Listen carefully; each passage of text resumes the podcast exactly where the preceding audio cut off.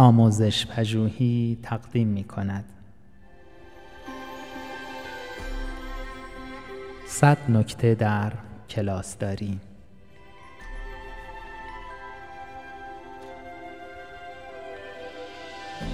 نکته هفتاد و دو هدف قرار دادن سردسته های بینظمی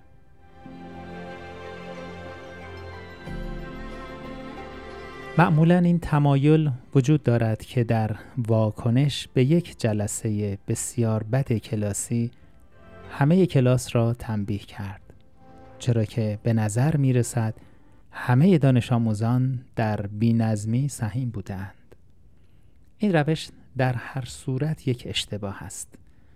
به جای این کار عوامل اصلی بینظمی را بیابید. و مطمئن شوید که آنها را مجازات می کنید. در یک کلاس 25 نفری ممکن است پنج یا هفت مسبب اصلی پیدا کنید. این یک برآورد علمی دقیق نیست.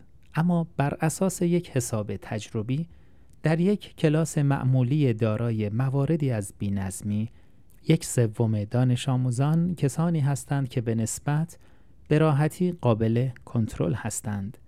یک سوم دیگر آنهایی هستند که اگر شرایط مناسب برایشان فراهم شود بینظمی می کنند و یک سوم دیگر گروه افراطی و سردسته های بینظمی هستند.